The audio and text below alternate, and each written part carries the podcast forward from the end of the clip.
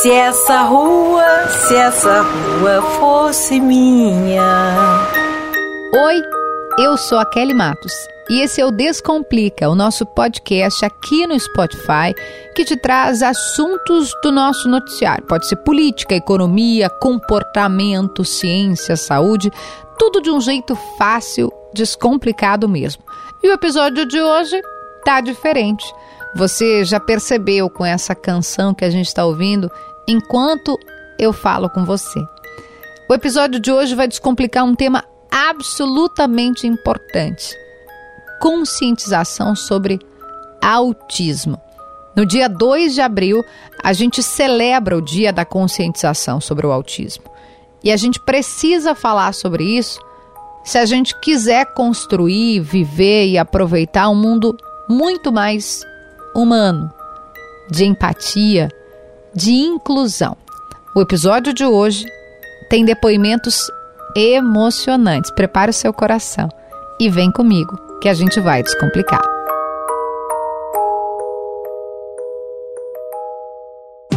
Descomplica, Kelly.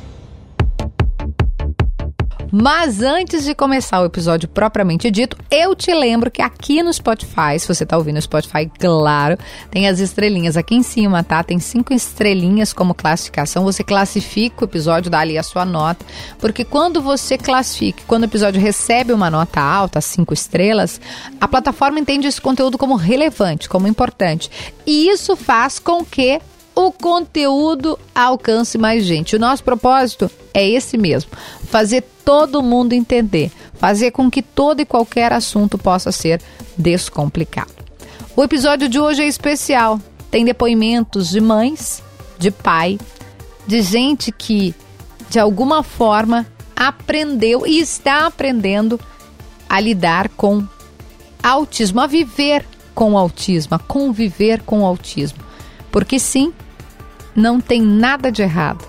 Tem tudo de normal, de convivência, de aprendizado, da gente crescer enquanto pessoa, enquanto ser humano. O episódio de hoje recebe a jornalista e apresentadora da RBS TV, Isabel Ferrari, Adriana Alves de Gouveia, que é vice-presidente da ONG Paz e Amor, de um município aqui do Rio Grande do Sul chamado Cachoeirinha, e a Kátia Leandra Becker Medeiros, que é presidente da ONG Paz e Amor. Vamos embora? Vamos para o episódio de hoje?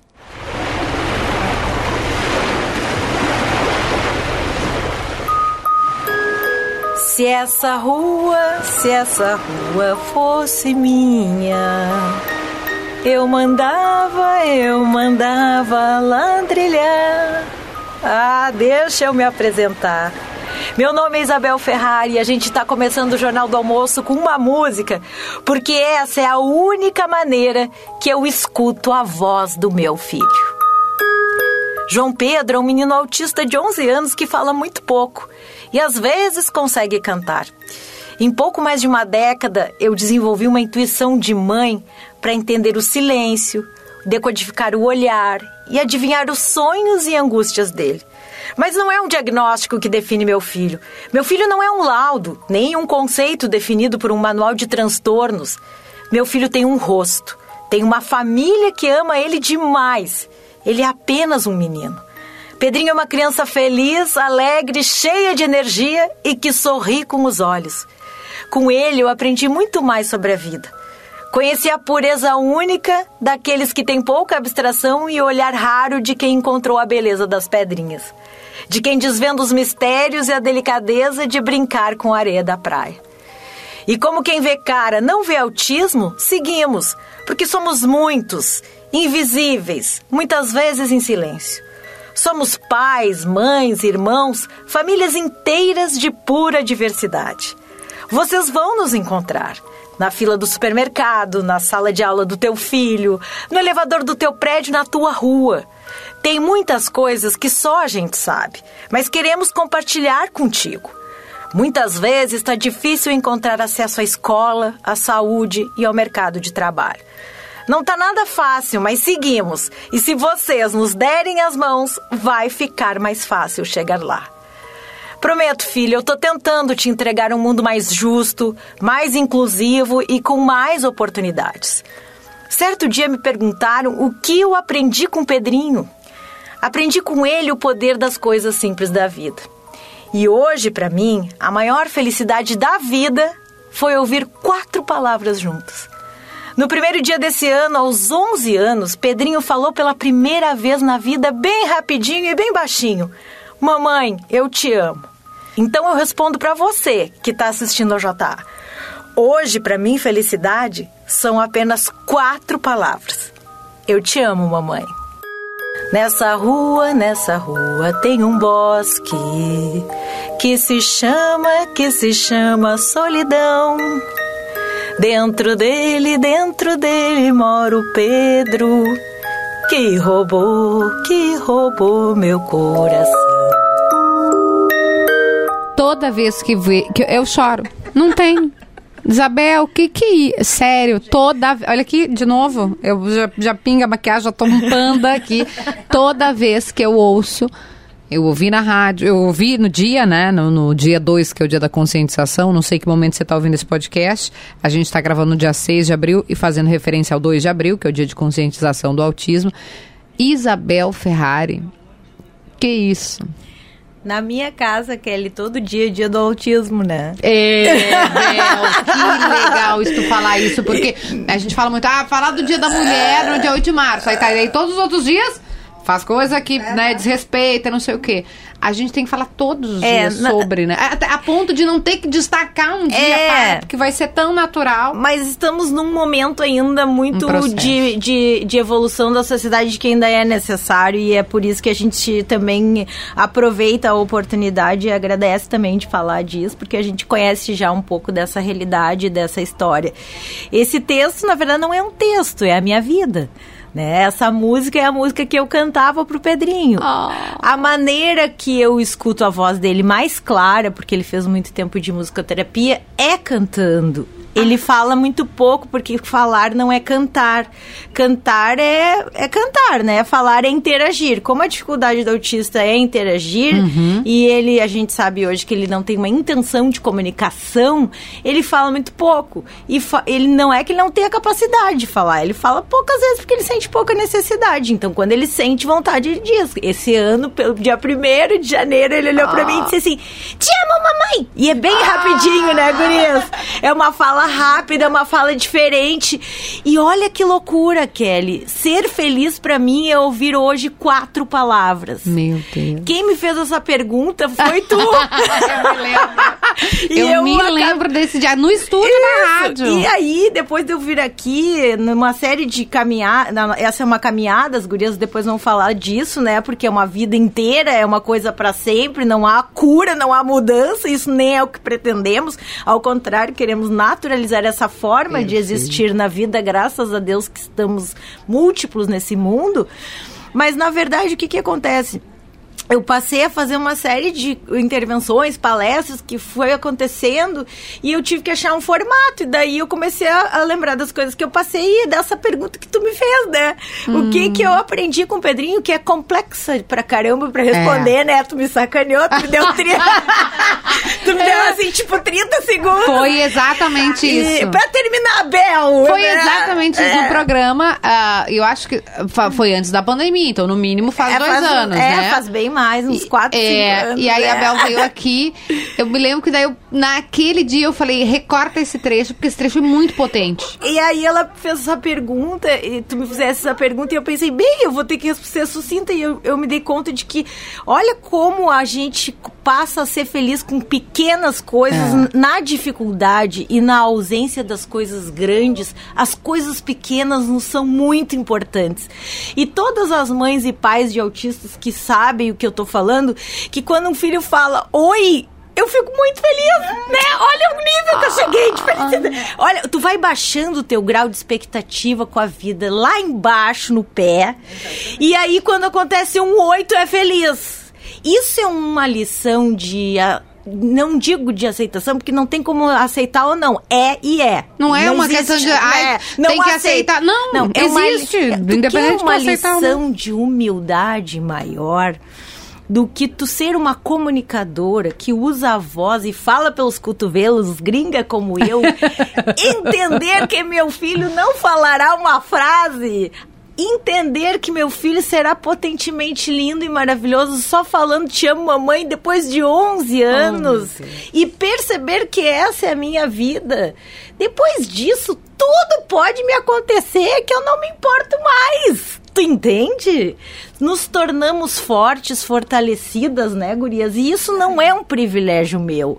É que eu tenho a sorte de usar a, a o meu, minha vocação, que é escrever, que foi o que eu passei a fazer, para provocar essas reflexões nas outras pessoas que não vivem o autismo, porque quem vive está mais careca de saber isso daí tá passando dificuldade todo dia, tá com perrengue todo dia. Não tem acesso à escola, à educação, ao mercado de trabalho, tem dúvidas o dia todo, sofre por seus filhos o dia todo. Eu achava, Bel, assim, do, da minha ignorância, uh, ignorância no sentido de realmente do não Falta saber, de, né? É. Ignorância, por exemplo, eu não sei falar japonês, é uma ignorância minha, não sei, eu não tenho, não sei Sim. como é. E aí, o que acontece é que a gente só espera experimenta e só começa a saber quando alguém tem, né? Então, assim, quando tem na... Mais a, alguém mais perto, isso. Alguém é, que do teu círculo, ou familiar, ou de amigos. Eu tenho uma grande amiga, que é a Larissa, é, que trabalhou comigo durante bastante tempo aqui na Rádio Gaúcha, onde eu trabalho, faço os programas, enfim. E aí, eu de alguma forma, eu não vivi com ela, né? Mas eu, eu acompanhei o processo dela desde a dificuldade do diagnóstico, mas o que mais me doeu e me dói, porque eu recebi aí numa mensagem, e quando eu recebi essa mensagem foi que eu tive a ideia de chamar vocês, junto com o Jacques Machado, que eu recebi uma mensagem de outra amiga, da irmã da Rebeca, minha amiga, ela disse assim, cara, eu não consigo escola. Não. E aí não, veio, consegue. juro, Gurias, ela mandou uma foto de um bilhete que veio na agenda é. de uma educadora que eu nem sei o nome, também não interessa, uh, dizendo assim, cara, uh, falando, a criança brigou o tempo todo hoje, está, tipo, inviável, não tem como. Ah, é e eu assim, fiquei assim, oh, não, meu Deus, é. é como se você estivesse demonizando o teu filho, Mas... como se né? Tipo assim, a gente tá fazendo as gurias isso vão trazer, né, gurias? Olha que me arrepiei gurias de novo. tragam as histórias e eu vou falar só uma coisa mais que eu sou muito falante. Não, eu e eu, Bel, nós somos até amanhã. Eu e tu é, não tem, Eu quero Bel. dar espaço para as gurias falarem, mas só para te dizer, não se deve enxergar antes um diagnóstico e depois uma criança. Os professores, eu falo isso na, quando eu vou falar para públicos de professores, falo, tu não trata laudos, tu trata pessoas. Isso. Por isso que eu digo nesse texto, meu filho não é um laudo, meu filho não é um CID, né, que é um manu, do manual de transtornos uhum. mentais. Meu filho é uma criança. Tu não ensina um laudo porque eu te mostro 10 crianças com o mesmo laudo e cada uma é diferente do outro. Porque o ser humano é Porque diferente. a gente não pode falar de uma criança, como é que eles falam, gurias? Vocês devem saber crianças laudadas. É. Eu não sou um laudo, eu sou uma criança. Então, tudo que essa criança fizer em ambiente escolar é o diagnóstico que é o problema. A gente olha primeiro pro diagnóstico e depois a criança. Por isso que alguns pais são aconselhados, e as gurias vão me dizendo no passado será comum, não falar do diagnóstico, porque se qualquer coisa que fizesse, ah, é porque é fulano é autista. Porque daí ah. diminuía as reclamações nas escolas, porque não se sabia o diagnóstico entende? Hoje, já, então é porque é autista. Eu não estou dizendo que o autista não tenha problemas de manejo em sala de aula e que a escola tem que se preparar para isso e que os pais não tenham que saber também lidar e procurar situações de manejo em casa e ter um ambiente positivo, como todas as crianças. Mas todas as crianças têm suas dificuldades. E o mais duro é saber que, apesar de ser lei que as crianças não podem ser negada em, negadas em escola, elas são, é, assim, não são negadas, mas elas são ou deixadas de lado. Bel, eu, vou, eu e tu não dá porque a gente fala muito, mas a da Larissa aconteceu isso, ela estava numa escola super agradecem a presença. E aí tinha um passeio de, de, sei lá, eles iam num parque. E aí tem a coisa do ônibus e tal, e isso é sair da rotina, isso a Lari é. me explicando. E ela, daí ela explicou para, ó, oh, o que que vocês, vocês têm alguma ideia, alguma, né, proposta, porque a minha filha uh, vai ficar no barulho, como é que e aí, juro, gurias, mandaram de volta pra ela. ela Sugerimos ir. que ela não vá. Ah, não, mas aí eu, eu e o Pedro... Eu fiquei, oi? É, eu levava, mandava alguém junto, porque eu entendia é. que a escola não tinha condições. Deveria, mas tudo bem, nós estamos ainda num mundo meio... Não estamos no mundo ideal. Mas o que eu quero dizer, gurias, é que é muito duro ainda um ambiente escolar que só ganha com a diversidade, claro. porque a outra criança que não tem deficiência aprende que o mundo é diverso. E isso é uma... É a escola escola que tem que dar conta, ensinar que o mundo é diversidade. A gente não vai para a escola só aprender matemática e português. A gente vai aprender sobre a vida. A vida, relações humanas. Gurias, pa vou parar de falar. não, eu e a Bel aqui Contem aí os perrengues, porque vocês recebem mais perrengues do que... Principalmente essa fase escolar. Essa fase aí, ela é muito crítica. Vamos aproximar as gurias tá. aqui, que nós estamos gravando no estúdio. Pode vir, pode é, vir. Essa fase escolar, ela é muito crítica, né? Às vezes a criança, né? A Adri mesmo com a Poliana teve essa dificuldade. A Poliana é uma criança super inteligente, que aprende, aprende as coisas praticamente sozinha. E a Adri, até o ensino fundamental, foi beleza, né? Integralmente, passava educação todo o tempo. Infantil. É, educação infantil passava, é que eu sou do outro tempo da educação. tem que ser corrigido. Quando chegou no fundamental foi aquela novela. Não, é, você é, do jeito que ela tá, agora acabou a questão de creche, agora é, é escola. Então assim, ela vai atrapalhar os colegas, eles vão se assustar com ela. Então assim, a gente traz ela duas vezes por semana, uma hora, e aos poucos a gente vai fazendo essa adaptação. Ah, pensa. Então ela ficou um ano correndo no pátio da escola, porque um dia eles tentaram botar ela, deu um grito e já tiraram, porque uhum. os colegas estavam com medo. E quem disse que ela entrou depois? Ah, Nunca mais ela quis entrar. E a criança percebe, né? Porque ah, aí é que tá, a gente tava falando aqui, não tem nada a ver com falta de inteligência. Tem dificuldade, a maioria tem dificuldade de interação e de comunicação, é. não sabe falar, não, ou não consegue se expressar. E aí a criança perceber que não é bem-vinda, isso destrói qualquer ser humano, né? E a Poliana aprendeu fora de sala de aula. Ela se alfabetizou sozinha, sem entrar na sala de aula. Exatamente. Sozinha. Tanto que quando ela chegou na sala, o dia que ela chegou essa primeira vez, ele estava aprendendo a primeira letra do nome. Ela foi lá e fez de massinha o nome todo. Ela sabia, entendeu? Mas é a questão do manejo, da escola não estar tá preparada para preparar os colegas, para pre preparar os professores, né? Então, até uma coisa que eu, eu trouxe aqui o material para vocês, que é uma coisa que a gente, como associação, teve que tomar uma atitude que era todo dia uma novela, todo dia uma reclamação dos pais, porque não sabiam mais o que fazer, que era é, o, o, turno que o filho Isso vai para pro, os pais, uma, esse, esse material aqui, vocês dão na escola... Gente! A gente está fazendo um mutirão essa semana nas escolas, todas as escolas de Cachoeirinha, entregando para a escola repassar para os alunos isso, porque para ver se com uma clareza se entende melhor que é importante essa inclusão, que esse colega ele faz parte da diversidade, que eles vão aprender igual, só que tem que ter um, um. Eu vou descrever diferente. aqui, é, um, é, gente, a gente está com uma folha é, branca, né, uma folha de ofício, e tem um, dois, três, quatro quadrados. Em cada um dos quadrados tem um conteúdo, uma, uma, uma fala, uma, uma coisa escrita, e também tem imagens. Lá em cima da folha tem um 2 de abril, Dia Mundial da Conscientização do Autismo, e traz o Dr. Alt, tem uma, uma imagem, né, como se fosse um médico ali, né, ele está com o estetoscópio ali, e hoje eu vim falar sobre a Cici e o Caio. Eles têm autismo. Aí no quadrado da esquerda tem a foto da Cissa, ela tem o cabelo preto encaracolado e diz: A Cissa muitas vezes não consegue abraçar. Se incomoda quando tem muita gente no mesmo lugar, se irrita com barulhos e até com cheiros diferentes. Ela também consegue brincar com coisas bem simples e fica feliz com pequenas coisas. Isso é bem legal. Nossa amiguinha ainda não sabe falar, mas entende tudo que as pessoas falam. E quando ela gosta de alguém, sorri e chega bem pertinho. Aí na, no quadrado da direita tem um menino, né? O desenho de um menino com cabelo castanho, marrom.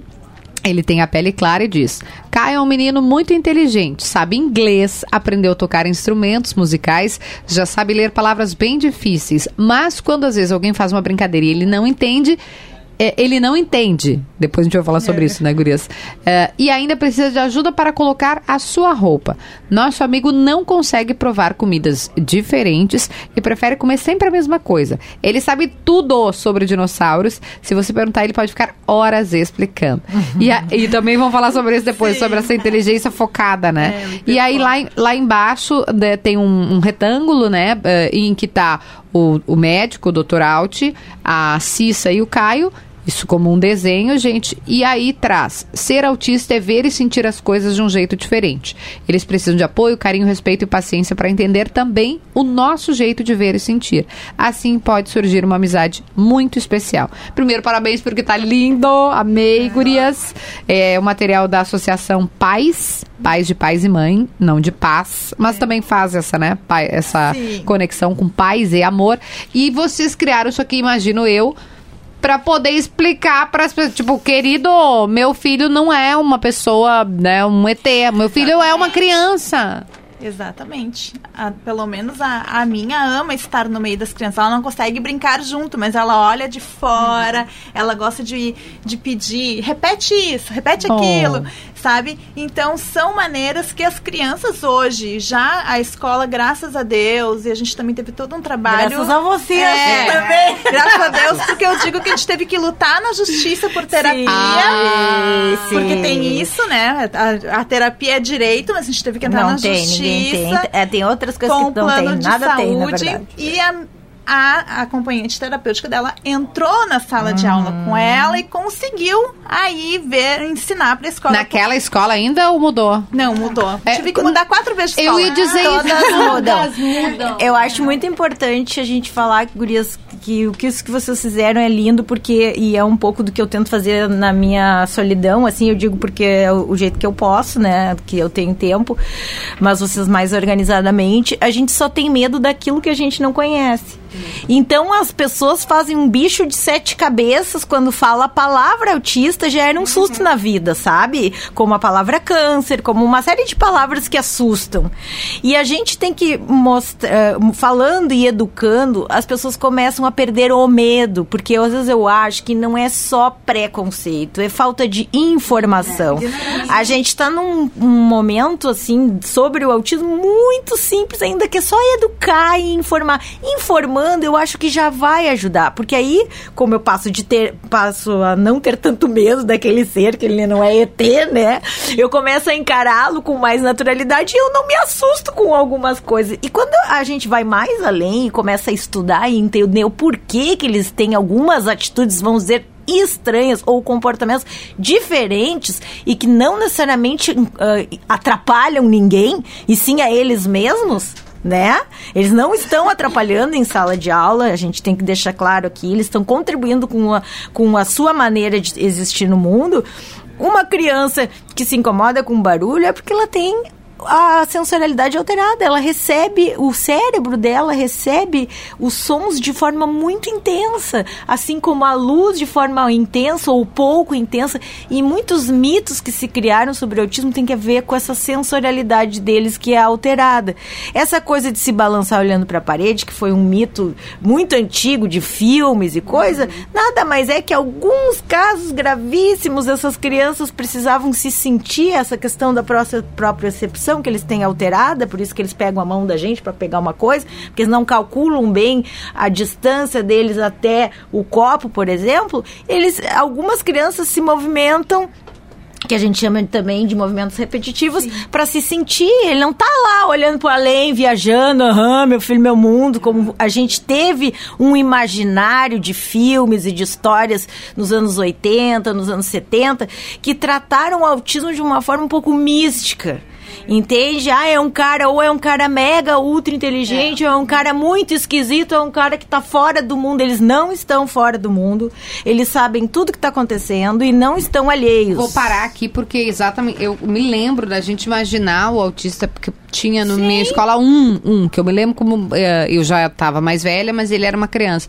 E aí se tinha essa ideia do ele tá fora do Não tá ele tá fora. lá na caixinha dele, lá não sei o quê. Não é isso, né, Não, Bela? eles estão sabendo Ele de tá tudo. vendo todo o contexto, que- tudo Estão tá entendendo. Ali tem uma coisa maravilhosa que as gurias botaram ali, ó. Ele não fala, mas ele entende tudo. Não precisa perguntar pra mim, ele tá te ouvindo. Né? Que a gente, quando fala com o Hum. sim. deficiente, a gente Ah, fala com a mãe. sim, Oi, é. mãe! Eu falo, É. falo com ele, né? O cara tá sabendo tudo o que tá acontecendo. Sim. E essas crianças, quando percebem que são mal recebidas na escola, imagina o grau de sofrimento.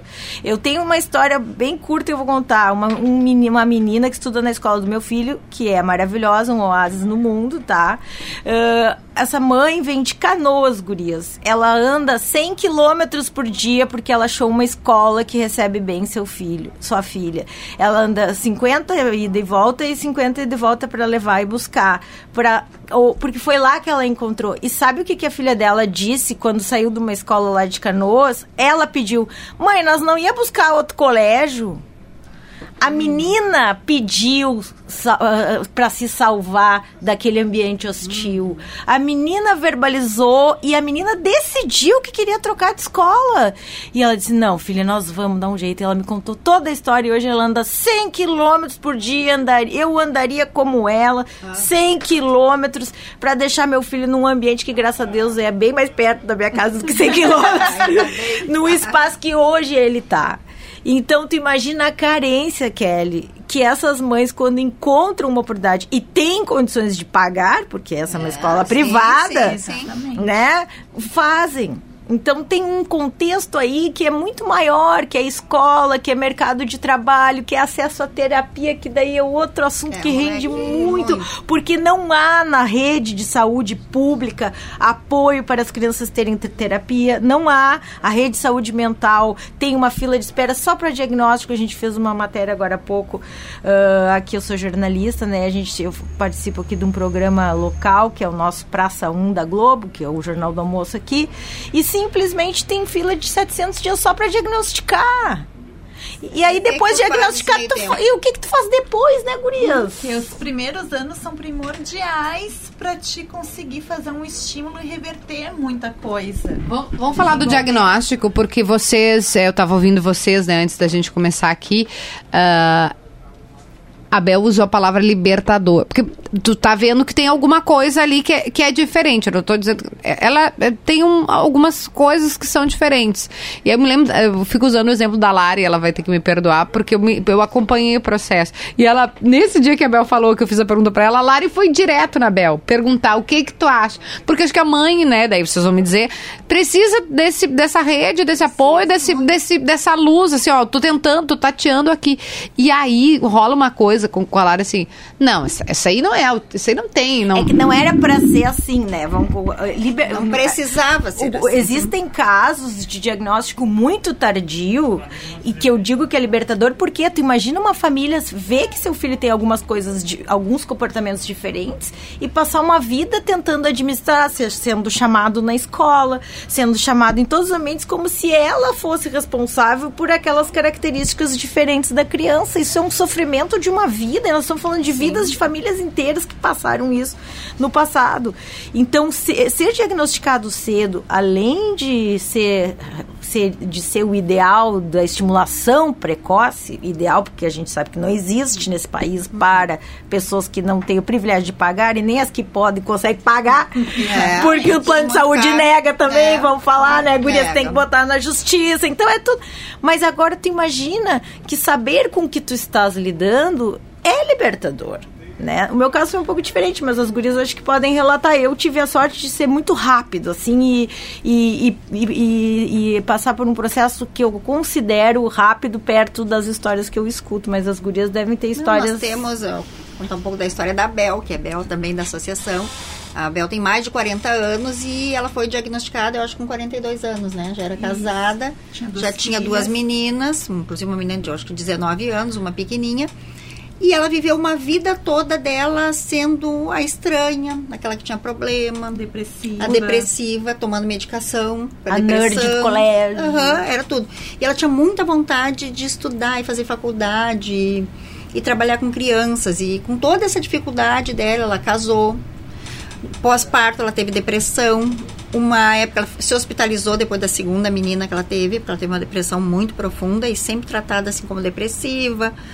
No meu tempo, que eu sou mais antiga, era louco. Tudo era, era loucura. É. Era lou, louquinho da Qual é rua. o limiar da loucura, né? Eu já me perguntei isso. O que que é ser louco, É, né? nesse que mundo. é mental nesse mundo?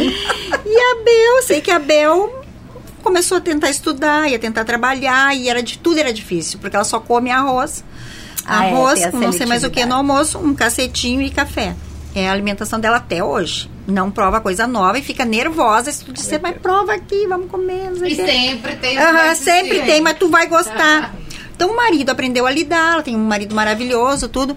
Mas a vida dela tava ruim. E depois dessa internação, daí tocaram, tocaram remédio. Até que uma colega de quarto dela disse assim: toma os remédios direitinho, pega o remédio, não toma, mas não faz isso aí que tu tá fazendo, que tu não vai sair daqui nunca. Sim, e aí é ela isso. começou a, a mudar o jeito dela para sair daquela, daquele lugar, né? Porque Ai, inteligente gente. era ela.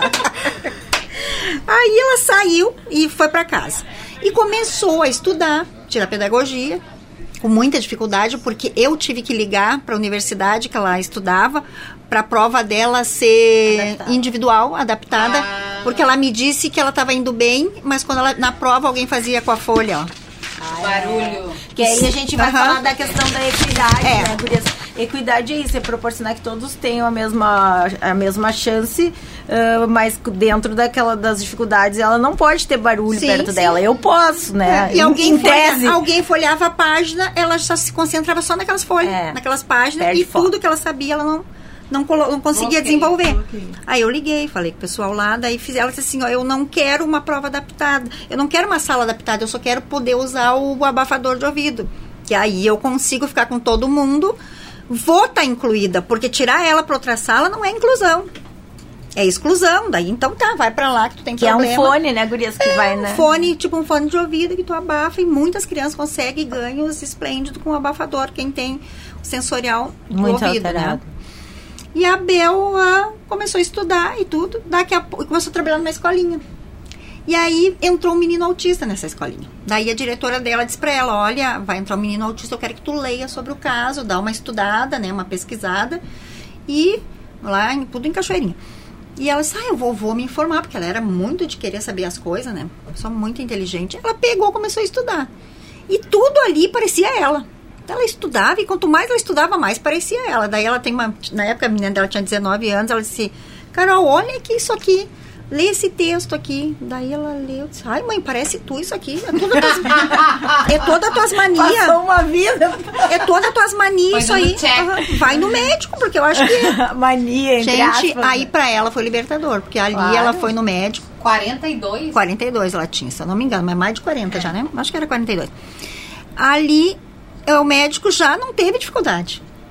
E a sorte, né, gurias, às vezes também da gente encontrar nessa caminhada, porque isso é uma caminhada, é pra vida toda, né? Isso, É. isso é uma coisa muito maluca, Kelly, porque quando tu recebe o diagnóstico, o autismo tem algumas características. Por exemplo, tu tem um filho, entre aspas, típico, que não tem nada, daqui a pouco ele passa a ser autista, É. né?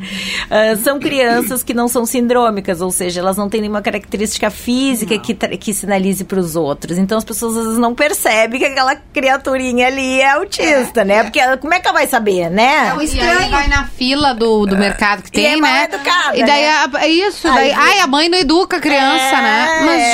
gente. Ou então tem uma crise sensorial que pode acontecer. Eu, o Pedro não tem, ele consegue, assim, a questão com- comportamental dele me ajuda muito, assim. Mas ele já fez umas coisas, assim, que as pessoas ficam tudo olhando. Ai, eu vou te dizer sinceramente, eu digo, ai, que ele é autista e sai numa boa. Porque ser autista, pra mim, não é palavrão, é realidade.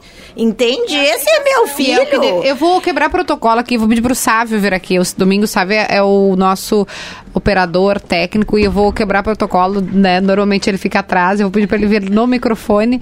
Eu não sei se já participou de um podcast, sabe? Eu vou te dar minha cadeira, peraí. Ele vai sentar aqui e a Bel vai entrevistar ele. Sabe que é, teve uma situação também na tua família que foi libertadora, né? Sabe? Sim, sim. a- a- o, o diagnóstico foi tardio, né? Do a, teu pa- filho? É, a partir dos, dos 26 anos. E a, a, a partir desse momento, né, que tu tem um norte, aí tu começa a entender uma porção de coisas que do comportamento dele, né? Que não é birra, não é nada. Ele precisa ser ouvido. No momento que ele percebe isso, tudo fica mais fácil, né? Então. Que prejuízos tu acha que teu filho teve pelo fato de vocês não saberem e, ou porque a escola não sabia? Eh, tu acha que ele passou mais trabalho nesse processo porque não tinha um nome essa história toda? É, a, a- questão. eu acho que está tá tudo en- englobado, né? É, tanto da, da, da parte de diagnóstico, né? Quanto a parte da educação, né? Eu acho que tem que haver uma um maior assim engajamento, né? tanto do- do- de todos esses, setores, porque muitas vezes a gente larga um filho no colégio e daqui a pouco vem um bilhetinho, ó. Sabe? E aí, aí bullying é isso, daqui a pouco e não é, a criança não está sendo ah, entendida e atendida, né? E quando se fala a, a, a inclusão, né? Tem muita inclusão da boca para fora, né? Ah, e agora Que eu é vou fazer só- um pedido aqui, nessa que, que os professores e que a área da educação, que já é tão batalhadora e tão merecedora de tantos aplausos, como a Kelly falou, passe também a olhar com naturalidade a presença deles em sala, né? Isso é irreversível, eles vão estar em sala de aula e que eles e que os professores e escolas procurem se informar e dar um jeito, né? É verdade, é verdade. E, e eu agradeço, agradeço muito a RBS, né? Que ele está aqui com a gente hoje trabalhando. Né? Que idade ele tem? Ele tem 30. E ele é completamente verbal, tu não sabe, mas é. O guri, o guri é legal. E ele tá fazendo o que aqui, sabe? ele trabalha na CTE, né? Na central de, De equipamentos. equipamentos. E ele consegue Ele hoje tá, ter uma ele, vida tá no, normal. ele tá num lugar assim que ele admira muito, que ele gosta foi muito da acolhido. tecnologia. Exatamente. Não, pois é isso que eu ia falar, porque às vezes a gente pensa assim, ah, o diagnóstico, daí vem o diagnóstico de autismo, naquele pensamento que eu falei, né? Da ignorância mesmo, que não sabe. Limitou. Que, que, que não vai trabalhar, Não não, vai, vai ter- estudar, é. né? Na cabeça de quem é ignorante. Tô pensando aqui, né? Não, mas E hoje é a não- realidade, e, Kelly. né? Não é, é isso que é o problema.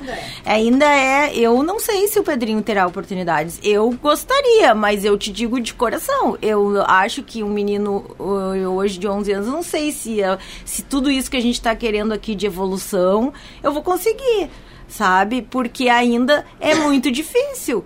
Sabe, o mercado. Porque é, um, é uma caminhada, como eu te falei. Começa o problema na escola e depois ela continua no mercado de trabalho. Porque qual é a pessoa, em, qualquer pessoa que não tem emprego, que não tem rotina, que tem, não te- tem, ter o seu, tem seu próprio dinheiro, consegue ser organizado. Não é porque é autista, é porque está desempregado, é porque não tem trabalho, é porque não tem vida, entre aspas, normal né? Então, se tu não consegue ingressar numa vida, ah, vamos dizer, de- ah, típica, tu- tu- óbvio que tu vai ser, a tua vida vai ser difícil. E a solidão, Kelly, na adolescência, e a solidão dessas pessoas hum, depois da fase escolar é pior ainda. Aumenta mais, né, gurias? Eu me preparo para a solidão do meu filho. Mal ou bem, até os 12 anos, alguma coisa eles encontram. Estão na rede. Eles estão na rede. Mas depois, quando começa a pré-adolescência e adolescência, adulto, e tem, as portas se fecham e eles ficam em casa. Termina o autismo. Quando eles 24 crescem, horas. parece que o autismo não existe mais.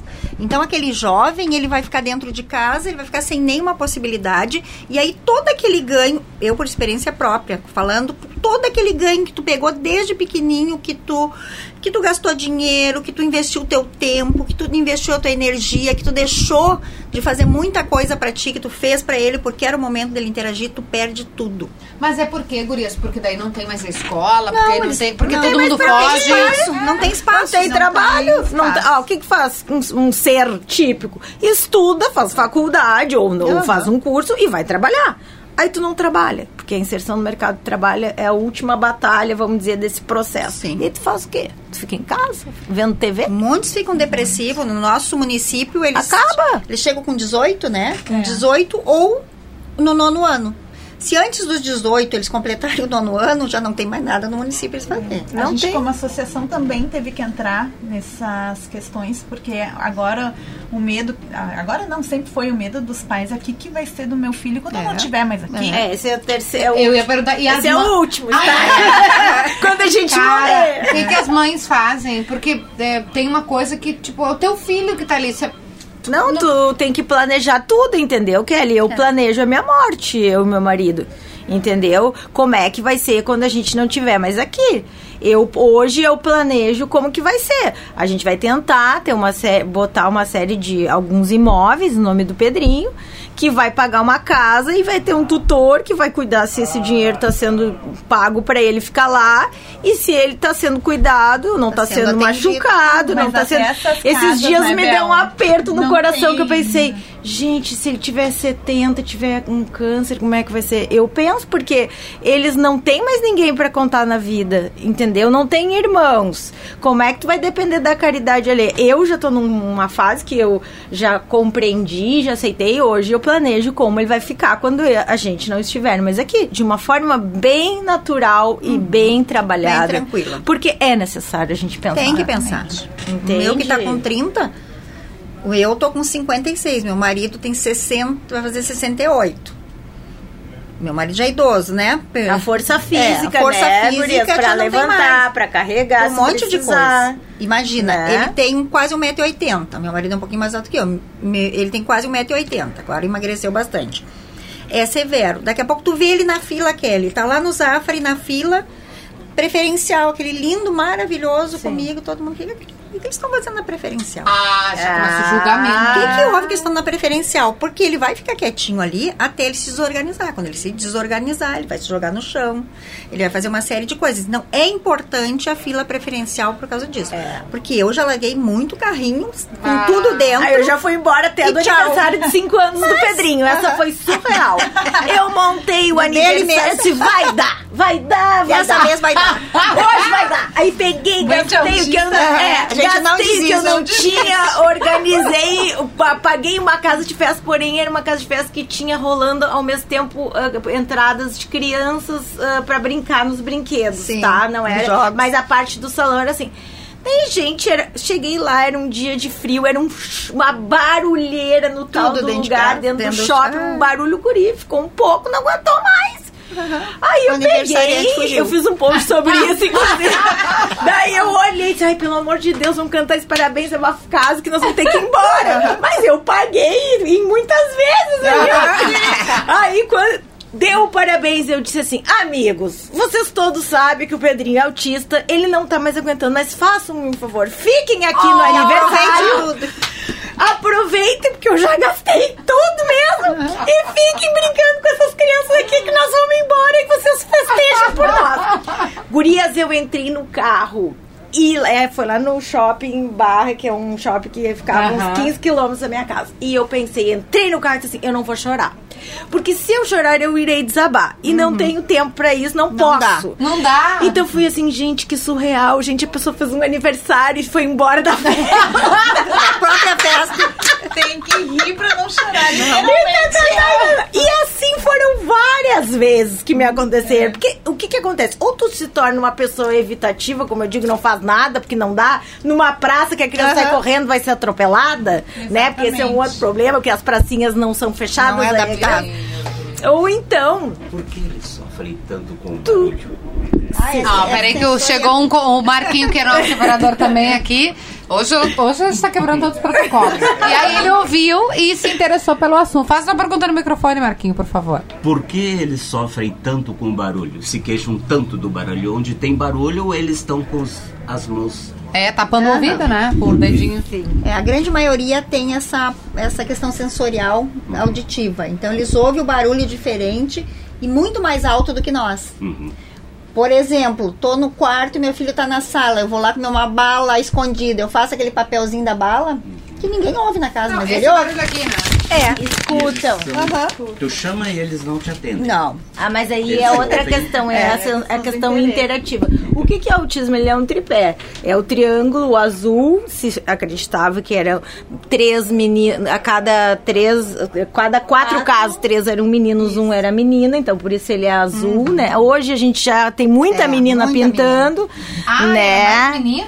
Sim, é, a o azul é- do autismo é do masculino, porque se teve os- a questão do, uh, como é que diz, uh, uh, brain man, né? O cérebro masculino, hipermasculino, porque as características do autismo até um tempo atrás, isso aí tudo é muito dinâmico, tá? Que ele vai mudando, mas eram muito ligadas a características masculinas, o hiperfoco, fazer uma coisa de uma vez só, né? conseguir fazer as coisas várias, é se- aquele foco e pronto, E né? se tinha um número de cada quatro casos, três eram homens e um era mulher. E se dizia que quando era mulher, era casos muito graves. Hoje já não é mais assim. A gente vê um monte de menina diagnosticada.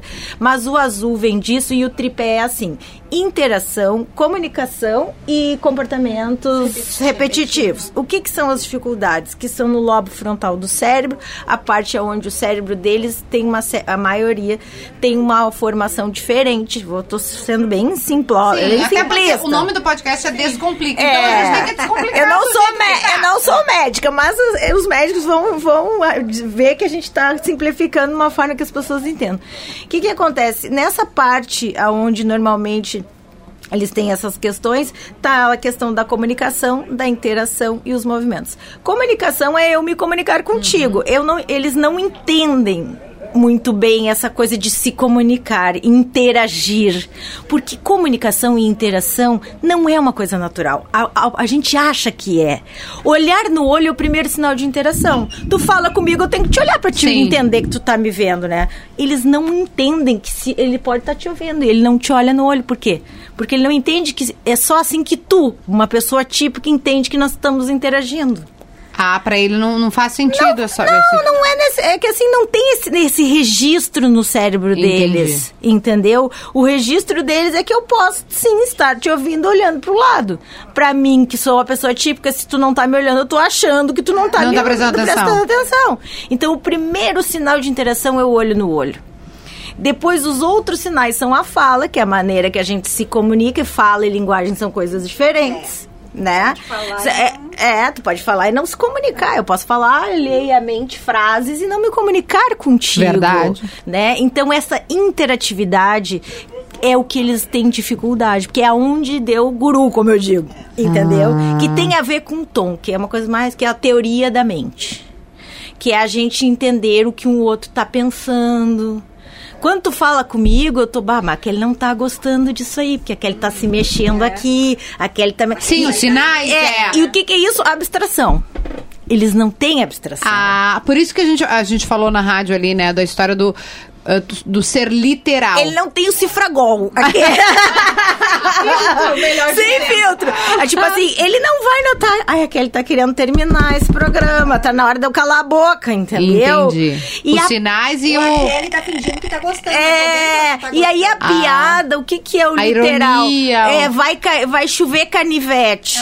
Eu não tenho essas... é, Isso é uma abstração de linguagem. Sim. Ele não tem essa abstração. Pra ele é como se fosse chover canivete. Vai de chover verdade. canivete, eu vou sair todo cortado daqui. Ah. Tu entende? Nem todos são assim. Não, a gente tá simplificando e generalizando modo. pra poder entender a grosso modo. Isso, então assim, ó, as, os- as dificuldades que eles têm se apresentam nessas áreas de interação, de comunicação. Os movimentos repetitivos são ligados, né, gurias? Me ajudem aqui, a, a essas questões sensoriais. Sim, pra se autorregular. É, eles têm uma sobrecarga sensorial. Ah, não, isso rolou, gurias. Agora eu me lembrei. Agora, não vou me lembrar o nome. A Vanessa, que é uma queridíssima, também tem associação que nem vocês. É, É, Taquara. Gravataí. Gravataí? É, foi a primeira presidente da Novo Horizonte de Eu- Gravataí. e ela. Lúcio, Ai, agora os- minha, minha cabeça, assim, é- chega uma hora que mistura é a fome com a, o acordar cedo, já não sei mais. Mas enfim, ela vai saber porque ela ouve todos os. Quando a gente fala sobre esse tema, eu também converso com ela. Ela disse que na pandemia ela teve que se mudar. Porque o filho fazia é, umas coisas, não sei se era Rituais? correr, rituais, isso, no dentro do apartamento. Ah, e a, corria, corria. E, é, e aí a vizinha de baixo, como Reclamava. tava todo mundo em home office, reclamava. Ela explicou, mas o meu filho é autista. É, mas daí eu vou te dizer, é que aí realmente começa realmente a gente ficar tendo que contornar isso, as gurias sabem, né? Essa questão da sobrecarga sensorial é o, para mim é a grande chave que atrapalha a vida dos autistas. Não sei se as gurias vão referendar.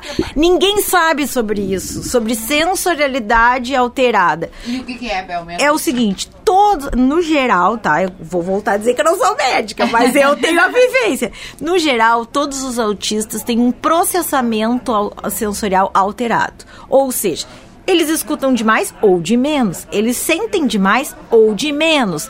Eles ouvem, eh, eh, têm o têm tato, audição, então seletividade alimentar. Só como a mesma coisa. Ah, que tu tava falando do arroz e tal. É, daí já fizeram experiências em cursos pra formar pessoas que lidam com autista que assim, vai comer uma cenoura gelada com o olho, o olho fechado pra te ver se tu acha bom. Eles sentem os gostos diferentes, alterados. Falando nisso, a Entendeu? Faz uma formação, às vezes, para as escolas, e a gente faz dessa dinâmica. A gente pega os professores e vendo os olhos e falam, agora vocês vão prestar atenção num vídeo que depois a gente vai perguntar sobre. Como se o, o professor fosse na sala e falasse, agora vocês vão fazer essa atividade. e vendo os olhos dos professores. e daí a gente liga ali de, ah, secador de cabelo, passa, põe perfume, passa café, passa pincel, pega a mão, põe numa molhada. moeba. E eles tudo de olhos eles começam vendados. assim, mas eu não tô. Para tem uns barulhos, eu não tô ouvindo. Agora presta atenção na, no tema. E depois, quando para tudo, eles tiram o- as vendas e assim, e aí, pessoal, o que vocês entenderam do vídeo? Eles estão chorando. É assim que eles sentem. É, É assim. isso, eles sentem o mundo. Existem vídeos, Kelly, na internet que mostram passeios sob o ponto de vista do autista no shopping, americanos, produzidos, sob o ponto de vista primeiro plano da pessoa ali. E é uma câmera que vai nervosa sobre esses espaços. Eu comecei a notar que o Pedrinho tinha alguma coisa porque eu ligava o li- liquidificador, a criança apavorava. Entende? Porque o Pedrinho é hipersensível auditivo. Então, então, se eu fosse ir pelos meus medos, eu não levava esse guri, guri a lugar nenhum. Porque a primeira vez que eu entrei no shopping, ele bota a mão nos ouvidos e sai. Então, o que que eu fiz como mãe? Eu vou expondo aos pouquinhos, mas não vou desistir. Eu ia cinco minutos, saía, ia dez, saía, ia meia hora, meia hora no shopping. Conseguimos! A Kátia tem uma história Até eles aprenderem também. a suportar. Eles passam a vida inteira administrando essas alterações. Eles são uns caras muito corajosos. São. E eles tentam. E a gente. Tentam. Eu sou de uma geração que eu tentei mudar ele. Sim. Eu tentei tirar os instintos, que é os esses movimentos repetitivos. Tentei levar ele nos lugares e azar, vai ficar, porque tu tem que ficar, tu tem que ser igual aos outros, vamos tirar. O autismo eu tinha que tirar É. da, da minha maneira, aquele autismo dele. E depois, na minha caminhada, depois de muito sofrimento meu e dele, da família, eu fui vendo, eu fui adaptando. Nunca deixando de ir, mas adaptando. Sim, ficava cinco minutos. Ficava aquilo ali. Eu custei muito a entender que era mais produtivo eu ficar cinco minutos do que eu obrigar ele a ficar no aniversário, por exemplo. Ou fazer a festa ter que ir é, embora. Fazer a festa ter que fugir com ele. A própria festa. Eu Ir embora da própria festa. Mas eu pelo menos fui, entendeu? Isso, eu disse assim, ó, tentei. Não deu, beleza, tô indo embora. Antes da. Daí levava ah, no, comer lanche, no shopping, tudo. Aí ele comia o lanche e depois ia embora. Não tinha jeito de ficar. Aí, antes de eu, de eu começar com a associação, ele tinha ficado cinco anos em crise. Foi hospitalizado, troca de medicação, tomando oito medicações, porque ficou agressivo na adolescência, teve um quadro muito grave. E nós tá, a gente já tinha até jogado a toalha, né? Que nem eu digo pra Adri. Já estavam cinco anos, todo mundo autista. Meu marido teve que se aposentar antes do tempo para ficar com ele. Eu ainda trabalhava, porque não tinha ainda tempo de me aposentar, então trabalhava meio período, de tarde a gente ficava junto. Ele não fazia nenhuma terapia, não saía. A saída dele era de carro, não descia nos lugares. Teve um momento, então, que tu... Mas aí eu, aí eu disse, não, cinco anos quase. Eu pensei, é assim mesmo, e procurando assim um lugar para colocar ele, porque quando eles crescem fica difícil. Porque eles têm força física, eles têm mais surto mais seguido, alguns, né? Os que são, tô falando no caso do Severo. E aí fica difícil mesmo tu confiar em deixar em algum lugar. E os locais não estão Os preparados locais não também, estão. tem. Tu, tu deixar numa escola, E tu aí, teu as filho. gurias me perdoem assim, mas também eu acho, isso eu falo, eu tenho uma, uma médica que me acompanha, que eu tenho um altar lá na minha casa que tem a Santa Silvana Tramontina. Eu falo pra ela sempre, tu é minha musa. Eu tive a sorte de ter uma pessoa que me acompanha desde o início e me ajuda a muito importante. antever os problemas que eu não passei por causa da experiência e da generosidade dela com as mães e as famílias. Mas o, o que eu quero dizer pra vocês é o seguinte, ó. Daí tem uma hora que se confunde, porque na verdade ele não, talvez não esteja em crise, talvez ele esteja sofrendo porque ele não tá fazendo nada. Claro, tá, tá sem atividade, tá Ocioso. e ocioso, perdendo Daí aquilo, é né? o que ela me diz aí, querem que medique as crianças porque a criança ah, tá mal na escola, mas ela está sofrendo na escola, está sendo maltratada. Mudar, é contexto, Eu tenho é que a deixar ela tranquila, mas ela não está numa situação tranquila, porque a- a- o esquema não tá bom para ela. Sim. Então, assim, onde é que começa o, pro- o surto, entre aspas, né? O meu filho não tem essas questões comportamentais, então eu não, não posso opinar porque não vivencio e acho que é deve ser extremamente difícil. Porque o Pedrinho, na questão comportamental, ele, é um- ele te- temos a sorte que a questão dele ficou muito na linguagem. Mas ele é até exibido, ele fala, ele se, ele, ele, ele se conecta, ele faz olhinho, ele, deu, ele dá um jeito, sabe? Ele viu que aquilo ali ia ajudar ele na vida, sabe? E que ele ia ser querido pelas pessoas. Então, ele, ele nessa questão, a gente não tem essa dificuldade. Mas eu, eu fico pensando até que ponto essas, essas, essas manifestações. Será que é um surto ou será porque se qualquer criança deixada de lado não ia ficar triste? ser, claro, com certeza. E isso aí que tu tá falando do Pedrinho, ah, que ele não é verbal, fala pouco, o Vinícius é não verbal, mas ele se comunica muito bem. Todo mundo entende o que ele quer. Então, se comunicar não quer dizer falar. Não, exato, eu falo isso. Ele É, se a, comunica do jeito dele. a Ninguém, comunicação não pressupõe. ninguém que a- fique com ele uma tarde toda não vai conseguir se comunicar com ele. Ele vai mostrar o que ele quer, ele vai chamar. E ele é tranquilo hoje, assim. Hoje tá mais Na tranquilo. questão comportamental. Tá bem mais tranquilo. Aí tá, cinco anos sem nada, não sei o quê. Aí me, recebo um e-mail, daí fui morar em Cachoeirinha para ter uma qualidade de vida melhor. Eu moro num condomínio de casas, né? Eu morava também no apartamento, teve toda essa questão do barulho, de tudo, vizinhos maravilhosos. Eu sou sortuda, porque eu sempre morei em locais que o meu filho Foi era bem recebido e bem compreendido nas limitações que ele tinha. Mas vamos para Cachoeirinha. Aí chegando lá, conheci, daí a Adri me conheceu através de um, de um trabalho que o pai dela fez para mim. E ela nem tinha poliana ainda, né? Aí ela, mas já tinha caso na família, um primo dela, que é mais velho que o Vinícius, também tem autismo. A gente pai, conversava muito com o pai dela sobre os assuntos e tal. Aí um dia chegou um e-mail dela pra mim. Ai, Kátia, eu queria ver contigo, a gente vai fazer uma reunião sobre mães de autistas, se tu quer ir.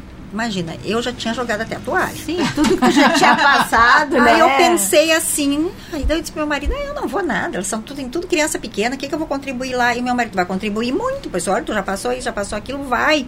Me encorajou aí. E eu sou muito de enfrentar as coisas, mas naquele momento eu não queria, sabe? Mas daí até achou que eu não ia também, né? Aí eu disse, então eu vou ir. Aí fomos na casa, ela convidou várias pessoas do município para fazer essa reunião. E daí foi eu, ela, a Vanessa, que hoje está em Santa Catarina, mãe do Vitor, a prima, que é a Paula Gouveia, que é prima da Adri, também tem um menino autista, que tinha vindo de Santa Catarina, que lá o atendimento era maravilhoso, então ela chegou e se deparou com nada, É.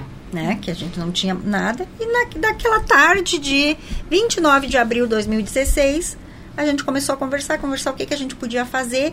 E a Adri trazendo muita coisa do município, porque ela usou muita rede do município, usa, a gente usa muito a rede do município ainda. E ela trouxe, ai, porque aquele, o fulano tá tão atendendo assim, porque o outro não, na pai não sei o quê, porque o outro não tem atendimento. E ali nós começamos a amadurecer aquela ideia de fazer alguma coisa não só para nossos filhos. Sim, porque já nem é mais, né, Gurias? Eu digo assim, ó, essa coisa de falar, eu, eu faço muita palestra que eu botei um nome inclusão amorosa, porque eu não sou uma profissional, eu sou uma mãe, mas sob o ponto de vista da inclusão nas escolas. Isso não é mais pra mim, Exatamente. porque meu filho tem 11 anos e daqui a 10, que não vai ter mudado quase nada, ele já vai ter 20 colégios, já era pra ele, tu entende? E eu já resolvi, graças a Deus, sou uma privilegiada, o meu filho tá num colégio maravilhoso que eu só todo dia agradeço que esse colégio existe na minha vida. Mas eu faço isso pra jogar pro mundo, pras Isso. outras famílias que vão vir ou que estão aí, não passem mais pelo que as coisas que a gente escuta, gurias. Não porque é um, é, é assim, é um, é um deserto, não dá. Por isso que eu acho que às vezes falar de, com leveza disso é uma maneira também de atrair, porque qual- eu vou dizer para vocês, eu como comunicadora, qual é a minha preocupação, tá? Nós aqui sabemos de tudo isso que nós estamos falando, mas nós não somos a maioria da população. Não. Somos um grupo que está aumentando. A gente sabe que agora um para cada 50 crianças vai ter, vai, ter, vai ter autismo, vai estar no espectro e vai aumentar o interesse. Mas a gente só tem interesse nisso quando a gente vive isso, ou tem um familiar, eu tenho um amigo, eu tenho um parente. Qual é a minha percepção como comunicadora, Kelly? Eu quero que, as, que a fala ali naquele texto, se vocês nos derem as As mãos é pra... que as outras pessoas que não têm nada a ver com isso e que não vivem isso se deem conta de que isso existe e de como vai ser legal para todo mundo se essas crianças e como vai ser é, disruptivo e como vai ser civilizatório que essas crianças passem a circular nas escolas. Porque isso é uma coisa que eu falo nas minhas palestras. Não é o meu filho apenas que ganha com a inclusão escolar. Não. São todas as crianças. E por quê?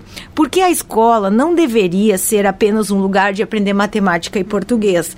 Hoje a gente tem uma coisa que são competências emocionais. Crianças que são mais afetivas, empáticas, flexíveis, criativas, inteligentes terão mais futuro no mercado de trabalho que exatamente as melhores em As matemática skills, né, e português. Então, que bom que a escola consiga, com a inclusão de uma criança autista ou com Down, qualquer coisa, mostrar para as outras crianças o quanto é importante entender o mundo lá fora. Porque a escola só é uma, um- uma escola real quando ela é do portão para fora, o recorte que é que quando ela é do portão para dentro, o recorte da vida lá fora.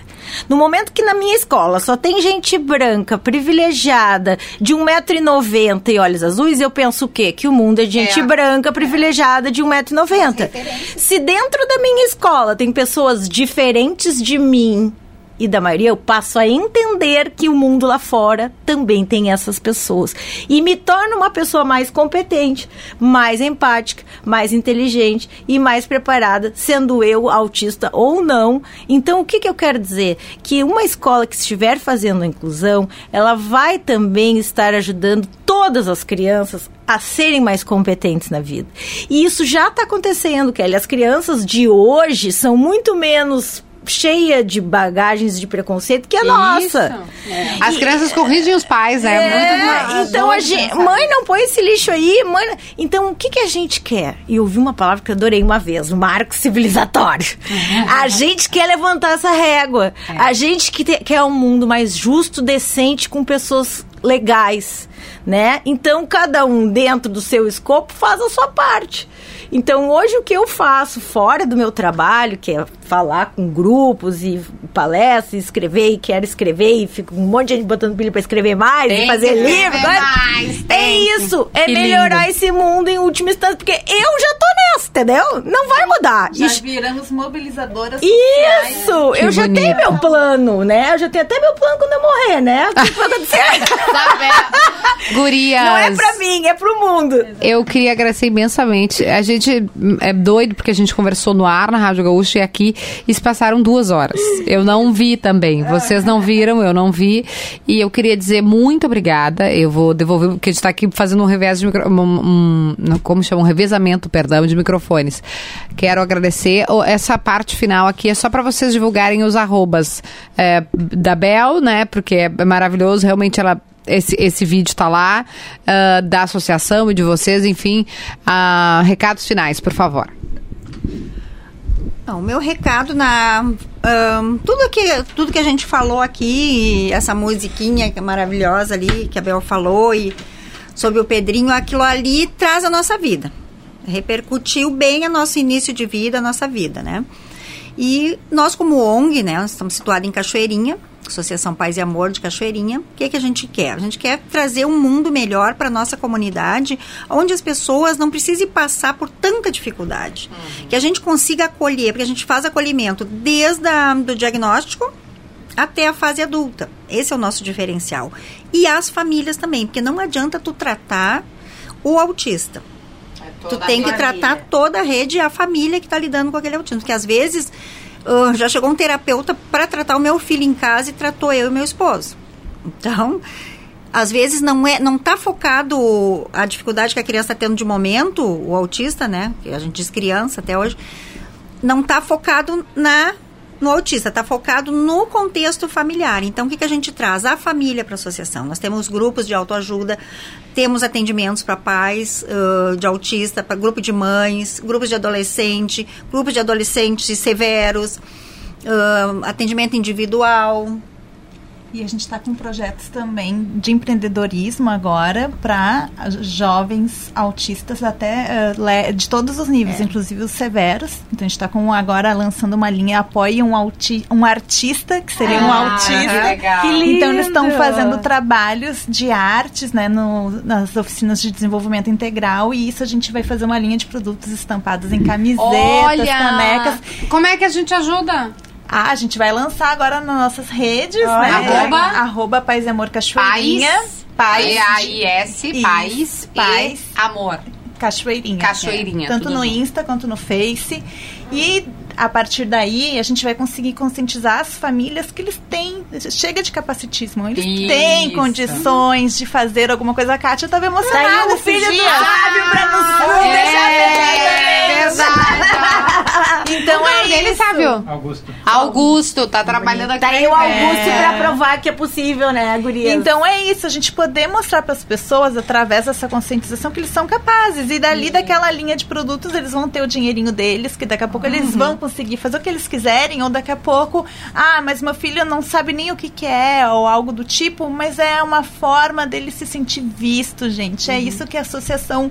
Eu acho que é, é um pouco que a gente fala, assim, é que a gente é mãe, então a ONG anda muito porque a gente coloca muito amor, mãe, sabe? É todo mundo voluntário e mãe. Família, né? É família. Então é isso, assim, a gente quer ter, ver eles no futuro de uma forma diferente, com uma qualidade de vida diferente. Chega de, de ter esses rótulos. Adeus, chororô, né, Guria? Vamos agir! É assim que nós estamos é lá em cima, não vamos é, é isso que eu queria dizer também, Gurias, que eu queria ser vocês quando eu crescer. Já é. Que eu a Isabel, gente, olha essa pessoa. Não, a Isabel que não eu, tem condição. Que eu acho lindo, você acho que de alguma forma o que nos une é transmutar a dificuldade em alguma coisa criativa e positiva no sentido de transformação desse mundo daqui para frente, né?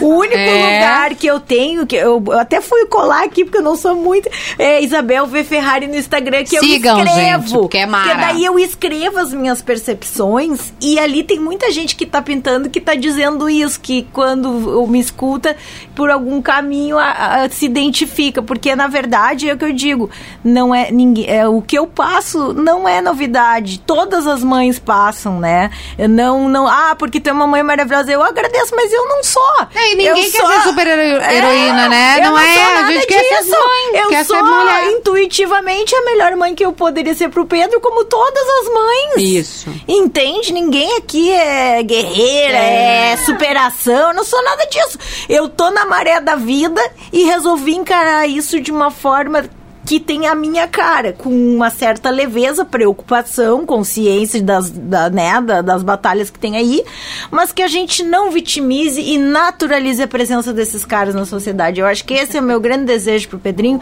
Não sei se terei a sorte do Sávio, do Augusto estar tá trabalhando, acho que não tenho essa, essa expectativa, mas se isso acontecer, ah, daí vai ser a, não, vai tu ser vem a aqui, mais feliz tu vem aqui, nós vamos gravar um episódio de três horas aí. Vocês que lutem. Não limita, porque o meu é. tá depois da, de tudo que a gente passou, hoje, o que ele está desenvolvendo da associação para cá e de uns anos para cá, Antes da pandemia, ele já estava indo em tudo que é lugar, em que shopping, legal. em tudo. Não, ele vai, mas eu digo assim, ó, não depende só da gente, né, Gurizinha? Não, Por isso que é um trabalho. Tá tudo bem, vamos ficar é, tranquilo, né? Depende que é do, do mundo se abrir. É. E eu isso. acho que é isso que a gente é. quer, que o mundo se abra é para que eles tenham essas oportunidades. E a minha parte eu tô fazendo, mas eu não posso uh, sonhar que todas as empresas recebam pessoas com autismo, como hoje a gente tem algumas. Mas eu gostaria de sonhar com isso. E acho que é por isso que eu tô aqui né? Gente, Ai, que lindo! Gurias, as leis obrigada. As É. leis estão lindas As leis e perfeitas. Se elas fossem cumpridas, Aplicadas, precisava estar aqui. exatamente. Gente, um beijo. É, obrigada a todos vocês que ficaram até o final desse podcast, pela paciência.